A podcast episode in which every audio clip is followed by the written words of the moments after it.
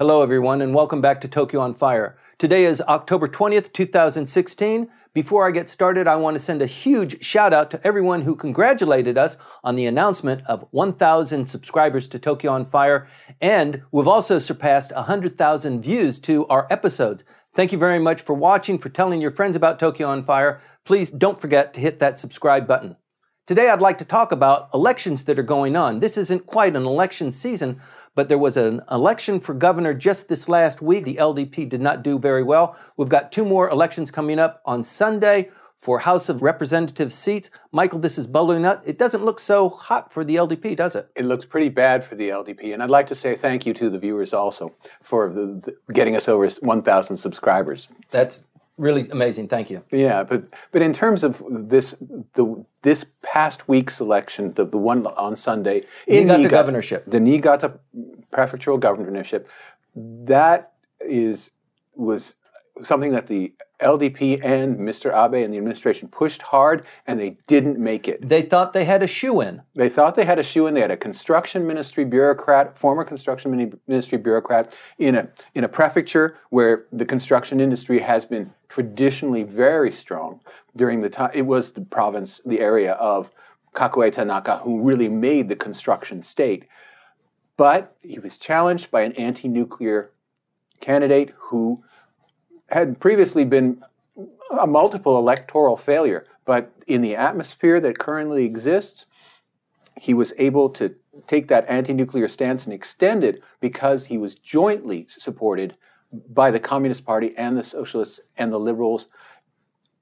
This new electoral alliance of opposition is racking up some really serious gains. Let's put this into context for viewers who are not quite familiar with how things are spread out in, in Japan. So, Niigata, kind of, people would say, Niigata, who cares? Niigata is two prefectures over, it's closer towards uh, Korea. It's on the Japan sea side of the island. And uh, who cares about Niigata? But really, the salient point there is it has the largest nuclear facility in the world, doesn't it? It does. It has the, the, the Kashiwazaki Kariwa site there, which has seven nuclear reactors. They've all been out of commission because there was a major earthquake in Niigata Prefecture in 2007, which knocked a whole bunch of things out of alignment, knocked over some cranes into the pools. It was a mess. Mm-hmm. Now, they've cleaned that up, but because of the anti nuclear atmosphere that exists, they have been asking, the local officials, local administrations have been asking for an extra level of preparedness. And they're not getting what they want from TEPCO, which is the same company that runs the Fukushima Daiichi site that has been abandoned because of the, the nuclear accident there. They are not getting what they want. TEPCO, of course, is not getting the ability to restart the reactors, which would really help its profitability, making it more stable and able to pay for the cleanup at Fukushima Daiichi. And the national government has not been able to get the two sides together. And in this case, the LDP failed to get its candidate elected. Right. All of the TEPCO reactors, except for two, have been shut down. And actually, they s- all of the TEPCO reactors. Uh, TEPCO doesn't run any nuclear reactors right now. What are the two that are? The two, the two are run by. Oh, it's Q, a different Q, facility. Yeah, it's Kyushu, Electric. Electric. Yeah. Right. And also the the the Ikata one that is that's going to be Shikoku. That those are they're different electric companies of right. the, the, different EPCOs. Uh, but TEPCO would really like to get off the coal burning and LNG burning train to the extent that it can. It's, it's cheaper for them, they get a profit out of it, and they have these facilities. They're mm-hmm. already, they, they exist. It, it, they've been in mothballs since 2007, and the, just maintaining them is, a, is an economic loss. Right. So having this extra hurdle, there's not really a way that the governor can actually halt a restart uh, as long as they meet the, the standards. But nevertheless, the governor can delay it mm-hmm. and make it less likely to happen by interfering with the most important thing, which is evacuation plans, right. which is the responsibility under Japanese law of the prefectures. Emergency response is prefectural based, not national mm-hmm. based. So that without that cooperation, they don't meet the standards for restarts. Right. And so that's where that political issue becomes a national issue indeed. TEPCO shares lost 8% on the announcement of the defeat of the LDP backed They, they, they cratered, yeah, but they're not worth very much anyway. But and they're yeah. in a real bind, aren't they? I mean, what they had initially said was if we can't get any of these reactors, even one or two of them in Niigata started, uh, you know, w- there's no way that we can uh, survive financially. And then they are they are definitely having a problem in terms of profitability. Still, this issue of, of whether things are profitable or not has not played well uh, with the public. Sure. And it, it always seems like some kind of accounting game. So it's probably not the way they should be playing it. But the, the best line of, of action would probably be the environmental one in that Japan because it's burning so many fossil so much in the way of fossil fuels instead of using nuclear power is nowhere near meeting any of its international obligations and it, it's signed on to the Paris agreement.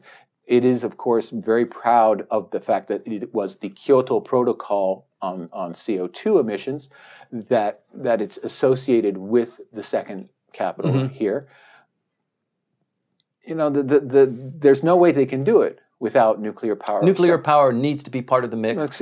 At, at the time of the Fukushima um, disaster, it was providing about 20% of Japan's electric 20 needs. to 30, yeah. I mean, and that's a big chunk that to replace. Uh, it also makes uh, Japan beholden to certain governments that are not entirely savory. Mhm. And certainly it has made the relationship with Russia, for example, much more, well, it's tilted in Russia's favor because Russia now supplies a very big amount of the LNG that Japan is burning Mm-hmm. simply to run its power plants. So it's somewhat logical to say that Japan needs nuclear energy. These reactors need to be started. The fact that a anti-nuclear governor was elected in Niigata is not a very good sign for this being more proactively started. Yeah, and then and the LDP is committed to reactor restarts. They're committed based on their relationship with big business. Mm-hmm. Big business needs would, it. Would, like would like to have a stable source of electricity at a certain price. Now that's for Niigata. That was this last week. What we have coming up this weekend Right, in are three days. in three days are the by-elections. Now, normally it's a done deal. It's easy. We, we have a Koike-san here, the Governor Koike, who moved out of her district to run for the governorship. That district seat is open. Her protege from the LDP, perfect, no problem.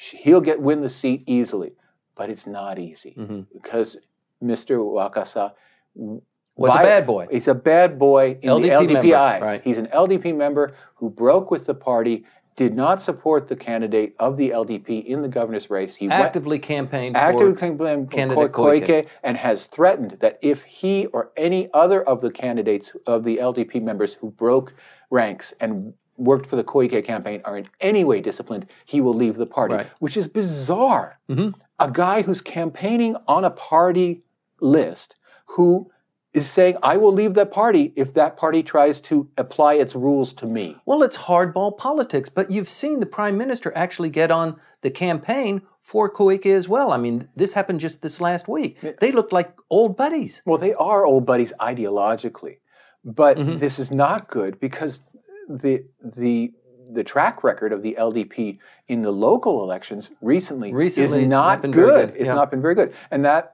and we have the same kind of ill discipline and a lack of control in the Fukuoka race, where two LDP candidates presented themselves, one from the local LDP chapter and one from the national, uh, a legacy uh, inheritor seat candidate.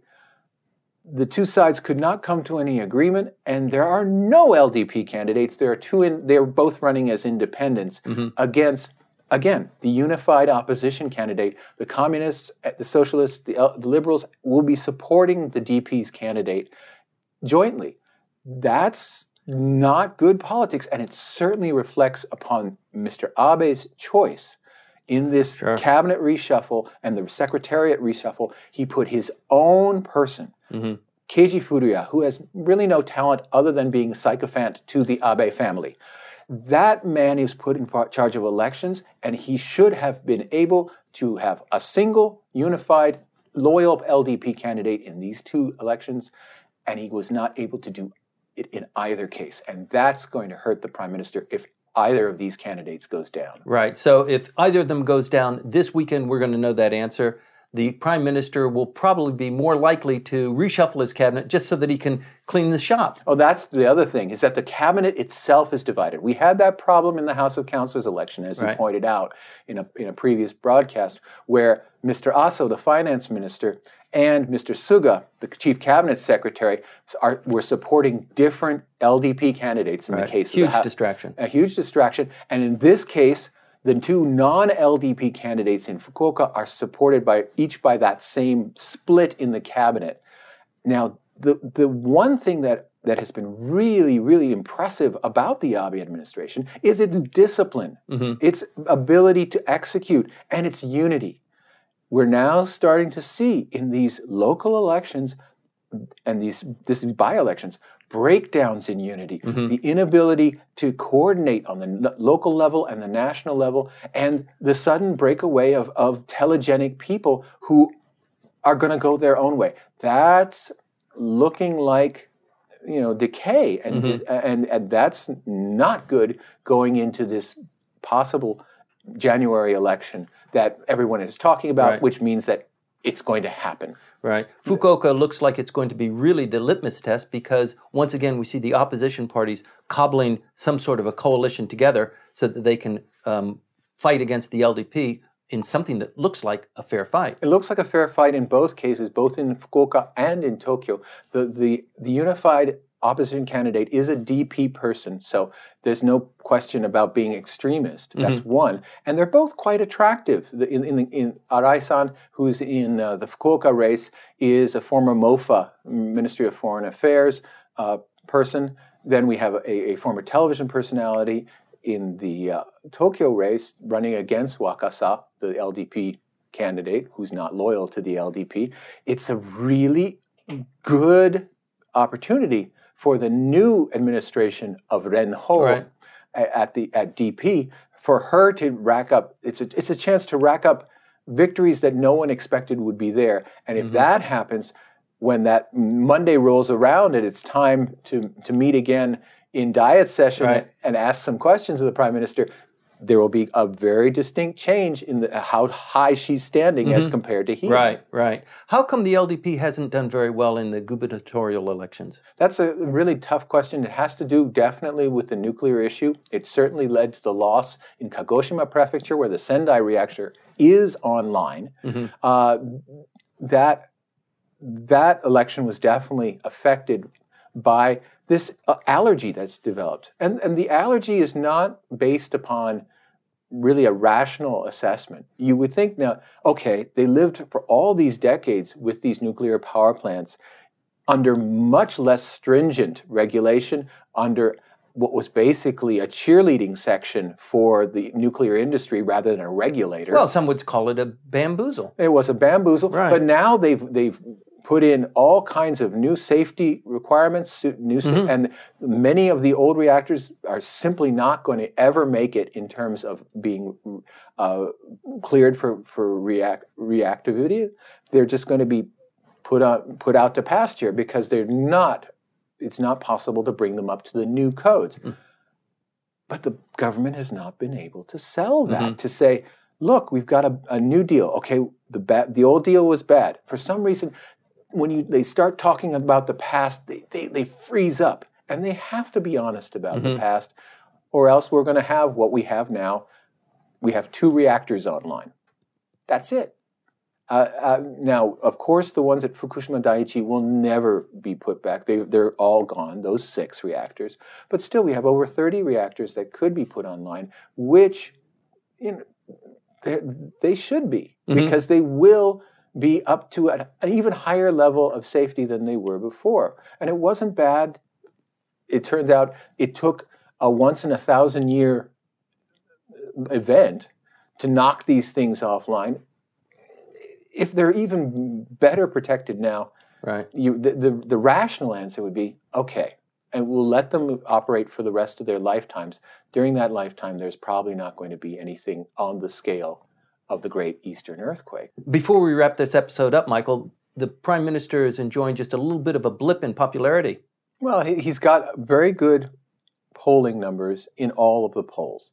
And certainly, if you compare it to someone like Koizumi, because Mr. Abe has been in, in office so long, he's now can only be compared to persons who were in for many, many years, the greats of mm-hmm. Japanese politics. When you look at Koizumi's popularity at this stage in his prime ministership, it's below Abe's. So, and Abe's is has been so stable and so there, he's not had any of the ups and downs that any prime minister before him has gone through, at least for during this time period when public opinion mattered. Uh, this it, it's really astonishing, and it's a testament to his patience and his capacity to time things that he has not pushed any issue, even That's right, the recently, security right. in the security legislation. There was only a slight a slight drop in cabinet popularity in that. Mm-hmm. They've been managing the calendar, managing their emotions, mm-hmm. and not Right. giving people something to get absolutely livid about the way that so many prime ministers in the past Right. did. Well, we'll be talking about some of those things that anger the population. We're going to continue to follow this. These two elections coming up in three days predict for us what's going to be happening before the end of the year. They're very important, so please stay tuned.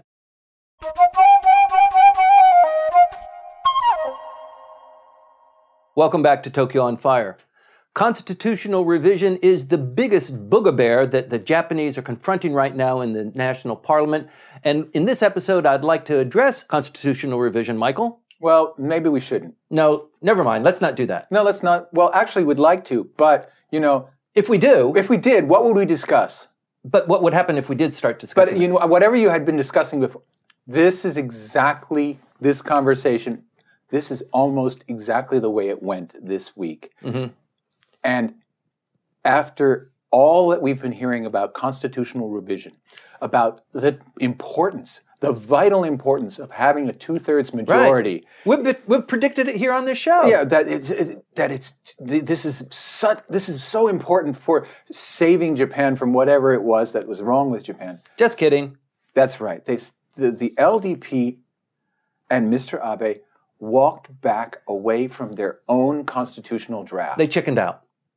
Chickened out, or maybe they were never serious about it in the first place. No, I think they were serious about it. We were just talking in the last episode about the prime minister adroitly avoiding those issues of controversy that could upset other elections, gubernatorial elections or elections for the uh, lower house. In its founding document, the LDP right. in 1955 declared that a primary reason for the parties even existing is constitutional revision. Mr. Abe has been talking about constitutional revision from the moment he entered the Diet. And for this absolutely blatant political opportunistic, well, let's just open up the conversation and, and we'll just have it on a general level. Mm-hmm. We, when you have that majority for the first time in history in both houses of, of the Diet, and and spoke to your partisans all these years saying, once we get this, we're going to make sure that these things get changed.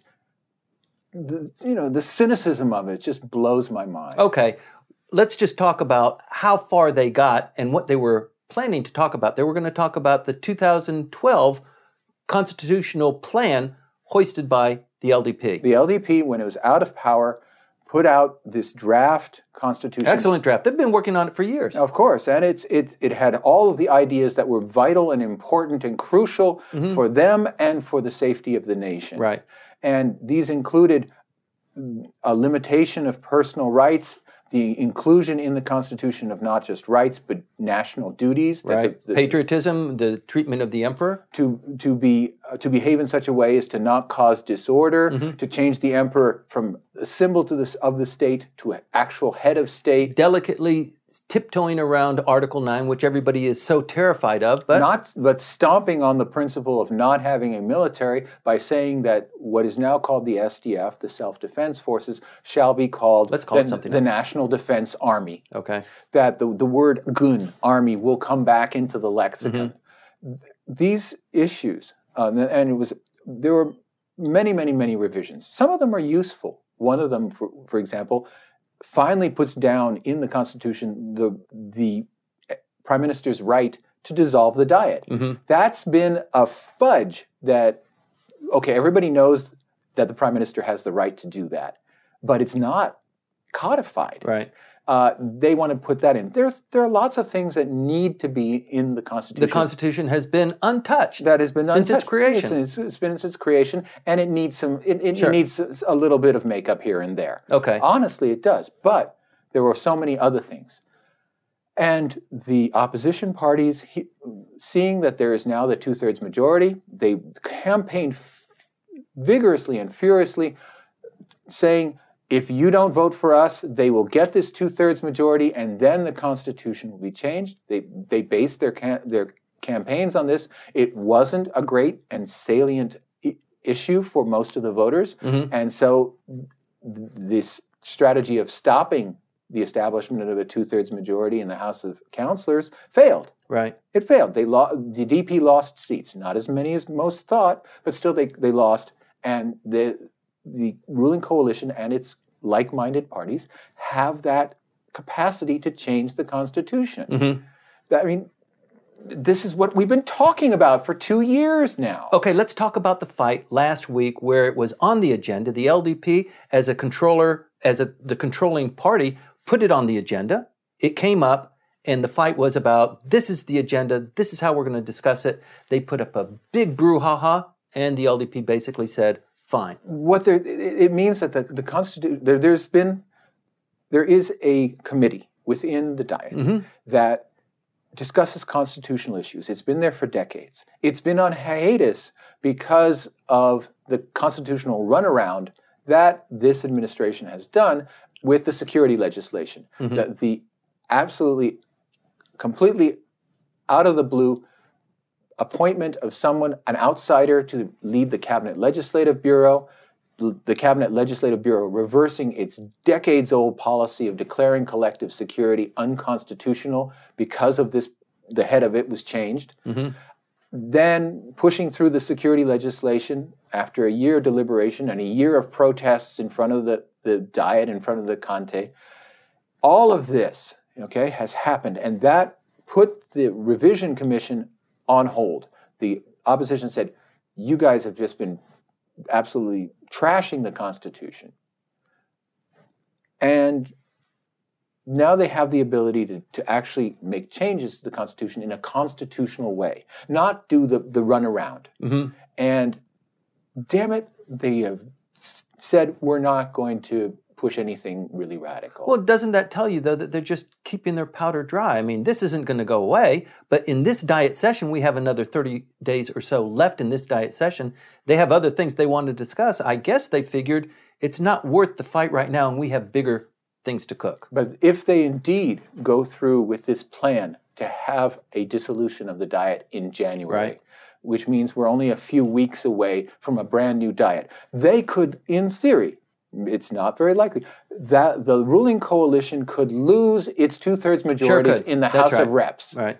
because the wind is blowing in the opposite direction. Mm-hmm. And if anything comes out of the December Putin meeting on the 15th of December that doesn't l- smell like a bed of roses, the Japanese public could turn against Sure. Abe and they could lose that two thirds majority in the House of Reps. And if they lose that, then there goes the whole plan that they've been working on for over 50 years. I don't think that, I mean, it's possible. I don't think it's likely. I think the prime minister has schemed this out. He's already analyzed what is possible, what's not possible, and he's he's holding back. He hasn't really released the Kraken. Okay, we'll discuss about krakens and undersea sea monsters maybe a, a- at another time. But from what it looked like this week, it looked well. It was front page news mm-hmm. that th- I mean, it's on the front page this morning of my of my newspaper, my paper newspaper that I still receive in my mailbox. Top news: LDP freezes conversation on its own draft. Right. That's a real walk back. It's a violation of the concept that you put forth a program, a, a manifesto, and you are committed to it. And this lack of commitment, especially on a foundational issue for the LDP, mm. that it just gets my in my crawl. An issue that gets our juices going, obviously. This is an issue you need to watch because it tells a lot about what the Prime Minister is thinking and what's coming very quickly down the path. Stay tuned.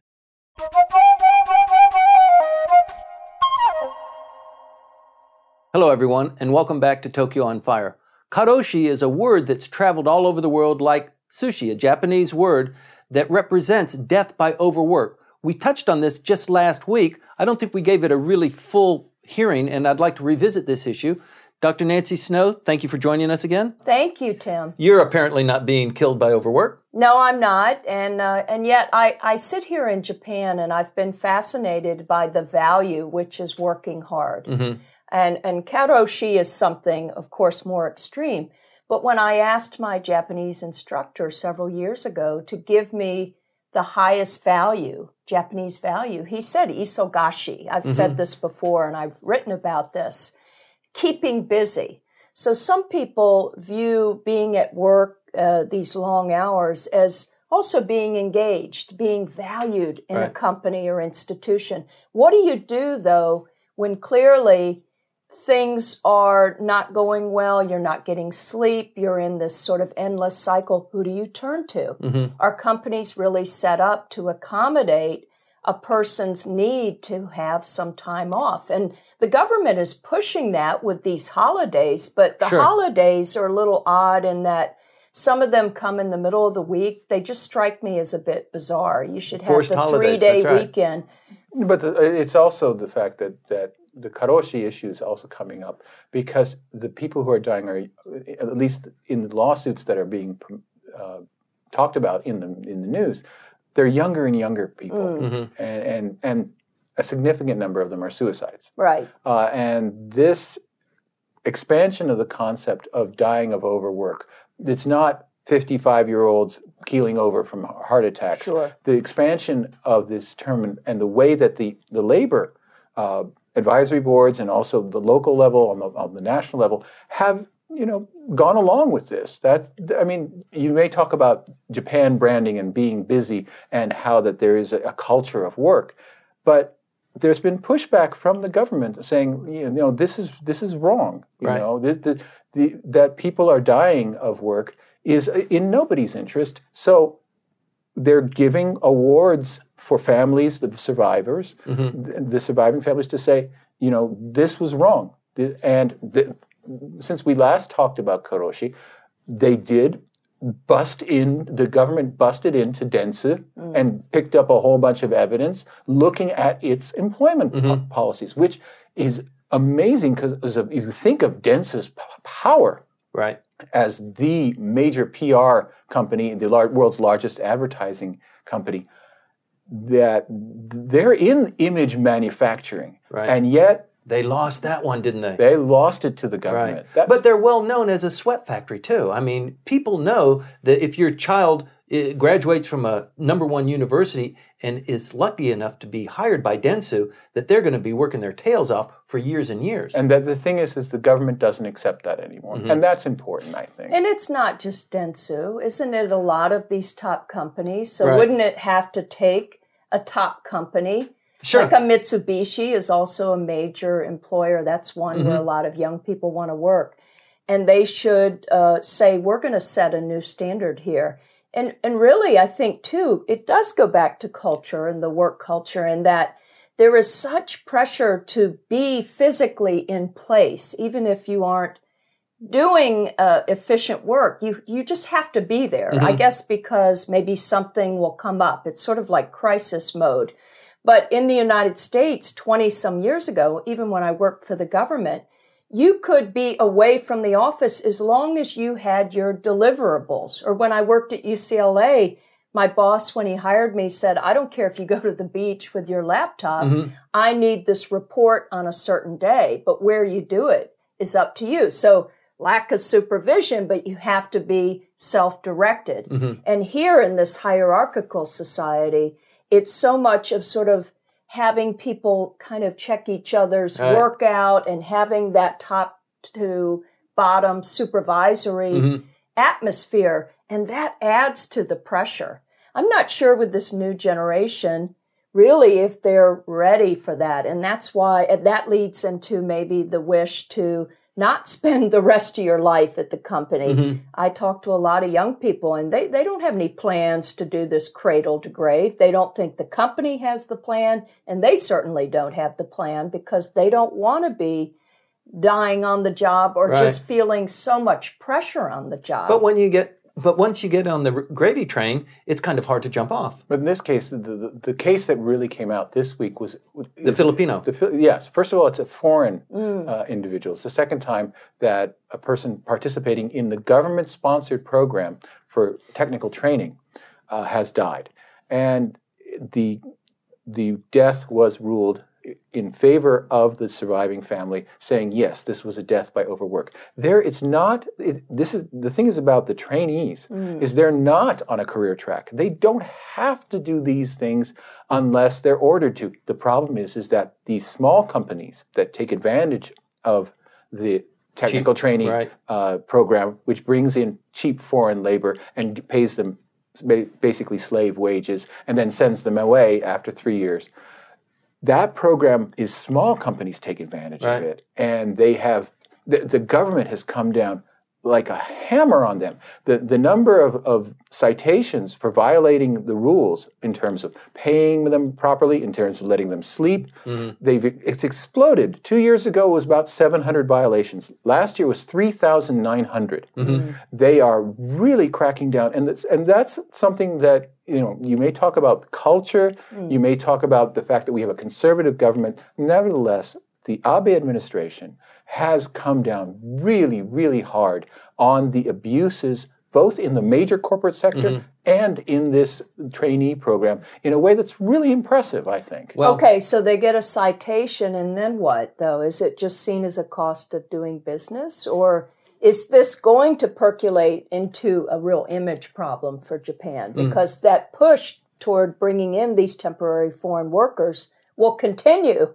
And Japan may be a place where you want to avoid if you're hearing about people coming here Right. and not being able to really make it in the small Or companies. being worked to death. Yes. Right. But the thing that really burns me up is that the people who are damaged, the families of the person who has died, have to convince the company that yes, it was because of your abuse of my son or my daughter that that you know made them take their life. And the second thing is that this is only the tip of the iceberg in my view that there are so many suicides even in, in at universities that um, are caused by this situation and most of them are not ruled death by overwork or death because of the social structure that's in your, in the workplace You know, though they're litigants, I mean, the families, it should take some time, shouldn't it? I'm not representing a particular company, but who else is going to bring that to the fore Mm-hmm.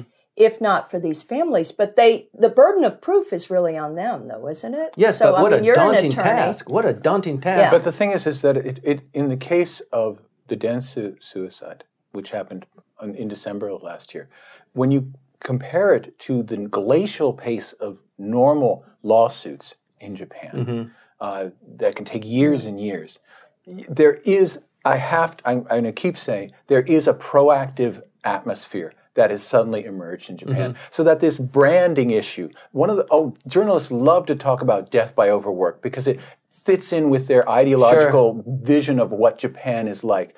It's not so. Things are on the move. There is change, mm-hmm. and we we have to to say that with these rulings, these recent rulings having to do with the Dentsu case, the Filipino worker case, things are changing, and they're changing for the better. right Well, and it does it relate back to family planning and getting people to want to be more open to marriage and starting a family? Do you think that's the motivation in part? You want people to have some time off to do other activities, right?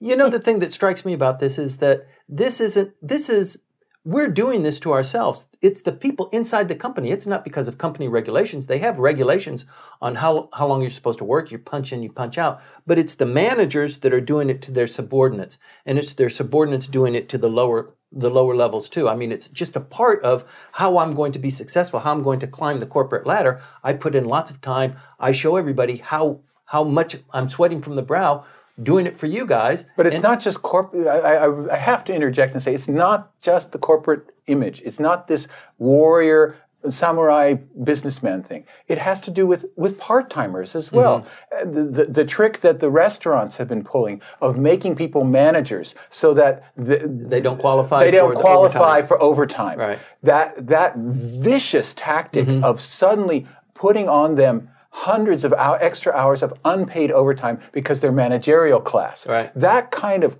of really abusive behavior is finally being shown, and they talk about black companies, about companies you cannot work for, and there are lists. Don't work for these people. Mm-hmm. That is coming out, and it's it, it's a good thing. Right. It's mm-hmm. a great thing, I think. One of one of the issues we were trying to meld into this this topic was productivity and and increasing productivity. And one of the observations that most foreigners make when they come to Japan to work inside a company is that people really work long, but I don't know if they're really very productive. Mm, right. Oh, I guess not. Be a little bit more productive here. yeah, but I mean, Michael, you sort of act like we're not in support of these, of all of this coming to light. Of course we are, and we should see more of that. And I would give uh, credit to the Abe administration for this. What I'm trying to understand is why now? And mm-hmm. that's why I'm trying to link it to other social issues. Is it because they want people to step back from the workplace and go out and date and couple and get married and yes, have children? Mm, I don't know about that. Well, it, I think it's that's too far. Well, then, thinking. what is their motivation? No, the motivation is one that it looks bad, and it does look bad. It well, then it is a branding issue. It is a branding issue, and it it does look bad, and and and certainly the, the there you also have to possibly guess that there is actually social change going on, and that these issues that were previously under uh, the rug are, are now coming out. It is, of course, also having to do with feminization. Mm-hmm. I agree. Mm-hmm. It, that if you're going to have women in the workforce, and in the case of the Dentsu suicide, it was a young woman, a high ranking Tokyo University graduate, who took her own life just because she was being, she, she couldn't get herself out of this, this basically hamster wheel that she had right. gotten herself on and l- simply lost, lost all sense of proportion. And it's not like nobody was watching. And so nobody was watching. They were, she was living in the in the company dormitory, so that they they had a supervisory role, at least in some way. Uh, and certainly she was in constant contact with many levels of her company, mm-hmm. not just her boss in some isolated office. No, she was living in an environment. That that environment is not acceptable mm-hmm. is the social change that we that is happening. And yes, it has to do with women entering the workforce. Right. And not only that, it's like I've said before, it's these young women who are going abroad and seeing a different reality.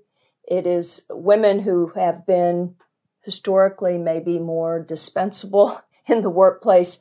They're finding out that you can have a life and a work balance mm-hmm. in other places. And so when they return to Japan, if that is not possible at a Japanese company, for these professional women, a lot of them whom I meet, they they're going to look elsewhere. They'll either join the international company or they'll leave. And I think the the government has great concern about that. They mm-hmm. want these women to stay. And that's the same case in, in case of the, the Filipino worker. It's about we need you. Yes. And if the way we're going to show that is when you are abused, we will be your your your tribunes. We will be your advocates. Mm-hmm. So, what are the whistleblower laws here in Japan? What are they like? Because that comes up a lot in the U.S., but we are notorious for our litigious society. So, how does it compare? Do you do you get punished if you're the whistleblower, or you have the kind of what we call the giraffe syndrome, where mm-hmm. you're kind of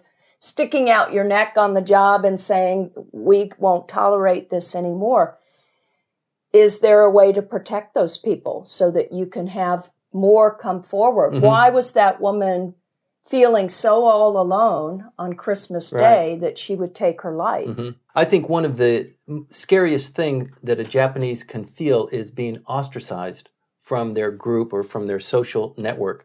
And I think most people, even if they feel uh, a burning need and a, and a conviction to say something, they don't because they just don't want to be potentially ostracized from the group. And you're the whistleblower. You need to go out. And then what happens to their, their network and, and their livelihood? Well, it's interesting in this case that it's the government, though, in a sense, that's being the whistleblower. Mm-hmm. I mean, that's a little yes, bit with the, ironic. with, with the Filipino who, who died, it was the government who said, you should file a claim. You, hmm. you should pursue this because it looks like your son was killed by overwork. You're, you're, in these cases, it was, the, it was the wife that and, and, and child, the surviving family back in the Philippines. And yes, there was encouragement. You mm-hmm. you know this this thing happened to you, and you deserve. It's a great thing to say. Yeah. Mm-hmm. Social issues under change. You rarely see it, but when you do, it really is important. It projects lots of things that you can follow throughout society. Please stay tuned. Social change in Japan, it's happening now.